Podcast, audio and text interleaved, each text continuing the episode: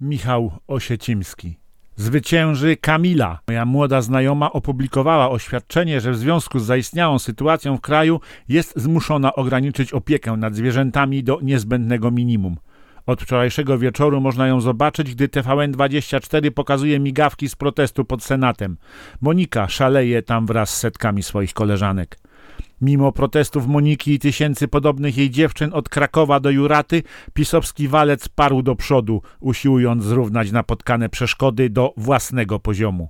Teraz sapie w złudnym zadowoleniu, że dopiął swego, spełnił żelazną wolę operetkowego tyrana. Łudzi się, że udało mu się złamać prawo i teraz już łatwo zwalcuje opór Polaków. Nic z tego, tępi operatorzy walca. Natychmiast po przejściu waszej bezdusznej machiny powstają młode, niezniszczalne pędy, rosną błyskawicznie i łączą się. Za chwilę, niczym las z Macbeta, ruszą i przyniosą zgubę wam i rządnemu władzy uzurpatorowi. Mizogin zgodnie ze swoją naturą nie dostrzega kobiet i lekceważy ich siłę. Jego czujność usypia otaczający go wianuszek wiernych mu służek, reagujących na każdy grymas swojego władcy i pana. Ale to nie one zdecydują ostatecznie o biegu polskich spraw.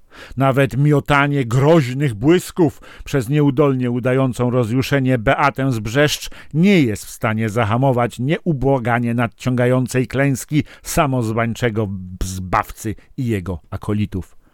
Polska Marianna ma dzisiaj twarz Moniki, która na chwilę przestała zajmować się zwierzętami, żeby zająć się Polską.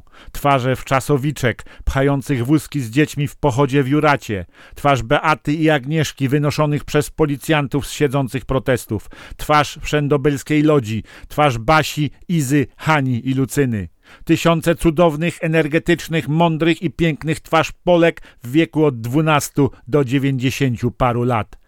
Tylko od czasu do czasu kieszonkowy satrapa w ostatniej chwili dostrzega nagle grozę sytuacji, w jaką się wpędził i przerażony widokiem tysięcy czarnych parasolek każe wycofać swoje rozkazy.